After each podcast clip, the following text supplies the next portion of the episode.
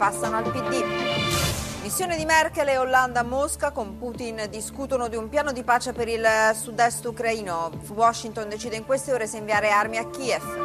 Mark Innero, corrispondente Rai da Mosca, di nuovo buonasera. Eravamo insieme ieri sera, ci hai detto appunto dell'incontro di oggi. Tra l'altro è finito o è ancora in corso? No, no, è ancora in corso. Buonasera a tutti voi. È ancora in corso, è iniziato con oltre due ore di ritardo, preceduto da una minuziosa riunione, eh, incontro degli cosiddetti Sherpa, gli esperti, i consiglieri dei rispettivi presidenti per mettere a punto o tentare di mettere a punto un un accordo che appare quanto mai difficile. Le scarne immagini che eh, abbiamo avuto dal Cremlino eh, ci hanno mostrato per pochi secondi, per una manciata di secondi, eh, Putin, Merkel e Hollande senza consiglieri, senza nessuno, seduti al tavolo con Putin che parlava eh, a un certo punto, in, scambiava due parole in tedesco con Frau Merkel, eh, ma con tutti e tre dei volti segnati dalla tensione, segnati dalla preoccupazione.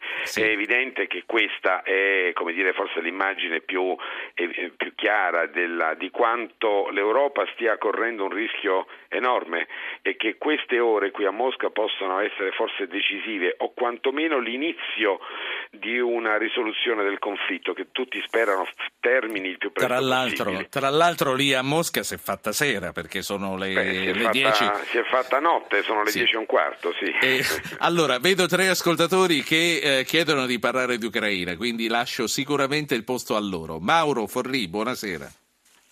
Buonasera signor Po, sono un suo ammiratore da tanto tempo e complimenti per la trasmissione. Eh, volevo... Esaurite le formalità, veniamo al dunque. certo.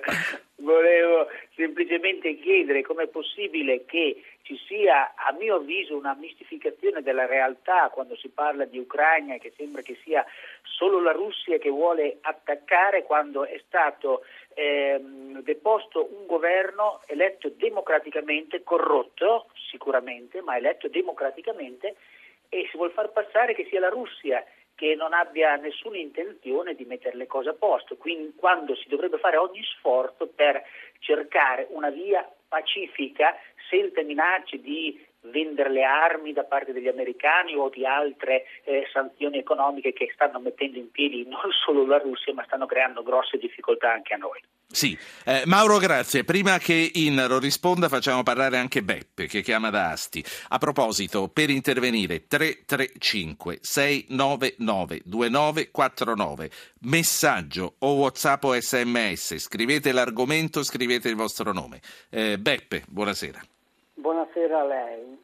Allora, solamente due considerazioni. La prima, l'asse franco-tedesco regna e impera come sempre nessuno tenta di metterci il piedino dentro, quindi poi non lamentiamoci se questo tentativo andrà in porto, che loro diventeranno i partner commercialmente privilegiati. Noi, eh, con noi diciamo noi europei. Eh? Ecco. Seconda considerazione. Si sentono tante voci che dicono ah, l'Europa non deve essere solamente unione economica, ma anche, deve diventare anche unione politica. Bene, quando c'è da fare azione politica, l'Europa nel suo diciamo, rappresentante più alto, che è quello, il commissario... Eh, L'alto rappresentante, ecco, lei sta ecco, riferendosi a Mogherini ecco, forse. Eh, ecco, e tutto quanto, boh, non si sa, non si sente, non coglie l'occasione per, diciamo, per per fare azione sì, politica. Questo, questo, sottolineavo anch'io ieri sera introducendo Marchinero. Grazie Beppe. Eh, Marca, allora, è il primo ascoltatore che dice eh, che denuncia una mistificazione. Volevo che eh, tu dal tuo osservatorio ci aiutassi un po' eh, a io capire. Devo dirti Ruggero che come, insomma, da, dal mio punto di vista qui, ma in, più in generale anche con la mia dire, esperienza eh, purtroppo lunga di drammi medio orientali, eh, come non dare ragione a Mauro quando ripenso per esempio alla posizione che ebbe eh, all'indomani della diciamo, deposizione eh, di Mubarak in Egitto eh, da parte della, delle, della, di, un, di, un, di, una folla enorme ehm, il, il, il, presidente, il presidente Obama eh, parlò eh, di eh, difese in qualche modo eh, la, la, la, posizione, la posizione di, diciamo della, di, di, Mubarak e soltanto con grande, con grande riluttanza accettò il cambiamento e difese altrettanto eh, la, la, seconda rivoluzione che aveva deposto il leader dei fratelli musulmani Mohamed Morsi eh, parlando di un colpo di Stato, in qualche modo di un, di un golpe dei militari quando si riferiva appunto al generale El Sisi che adesso è il presidente egiziano. Eh, si è affrettato invece il governo americano a riconoscere subito come legittima la rivoluzione di Maidan,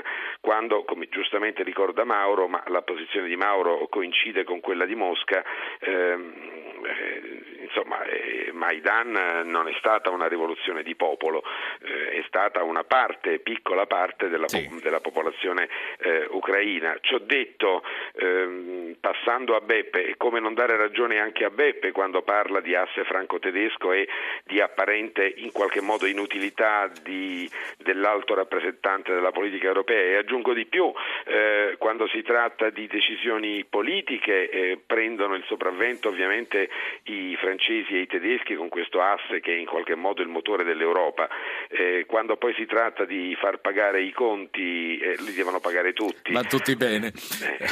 Allora, prima di salutarci, ci sono due cose eh, sulle quali volevo avere un po' di chiarezza. La, una delle questioni centrali oggi è quella dei confini, quindi mi chiedevo quali concessioni territoriali sono plausibili, se solo una è possibile ai ribelli filorussi. E poi volevo capire prima di salutarci raccontarci della situazione umanitaria. Allora, guarda, eh, la, la, signora Merkel eh, ha chiarito prima di partire da Berlino stamattina per venire a Mosca, eh, ha chiarito che lei eh, ovviamente non ha alcuna intenzione di discutere di, o di ridiscutere confini, quindi insomma in qualche modo di rifare una sorta di Yalta 70 eh, anni dopo.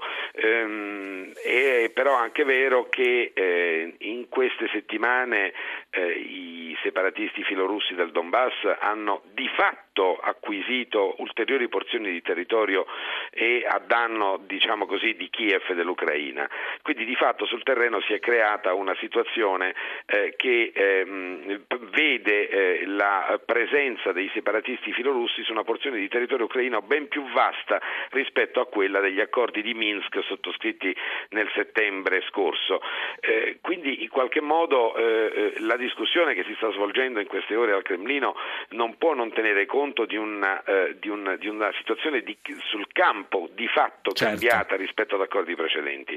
Eh, come eh, si svilupperà eh, il piano di pace eh, franco-tedesco, eh, questa iniziativa? Difficile dirlo, le bocche sono cucitissime, riservo totale, si moltiplicano voci, si inseguono. Riferiremo quando sapremo, dimmi della esatto, situazione umanitaria parlarne. e ci salutiamo. Sì. Situazione umanitaria è interessante notare che sono oltre 2 milioni gli ucraini che vivono oggi al di fuori dei confini dell'Ucraina. La stragrande maggioranza di essi vive, eh, ha, ha, trovato ospitalità ed è rifugiata eh, in Russia eh, e questo è altrettanto interessante perché quando si parla di eh, invasione russa, eh beh, eh, sarebbe come dire quantomeno curioso poi affermare che questi ucraini che sono andati in Russia ci siano andati contro la propria volontà.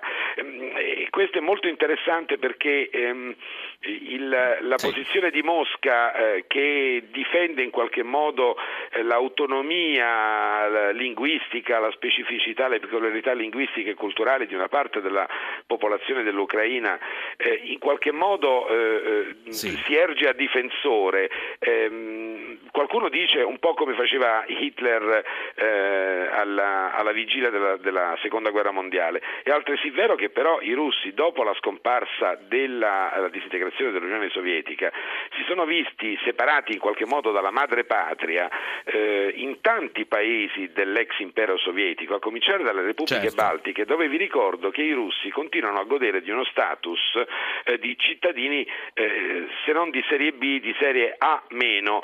Eh, eh, e quindi, eh, quindi più che a godere di soffrire la sì. della lingua del paese eh, è come se noi pretendessimo che tutti i cittadini dell'Alto Adige parlassero eh, fluentemente l'italiano, il che sì. non è così e Marchino. questo però non ci impedisce di considerarli comunque italiani. Chiudiamo qui eh, questa puntata, io spero che sia una lunga serie come quelle televisive, quindi ti eh, chiameremo ancora eh, la prossima settimana. Grazie al corrispondente da, da Mosca per la RAI Marchinnaro.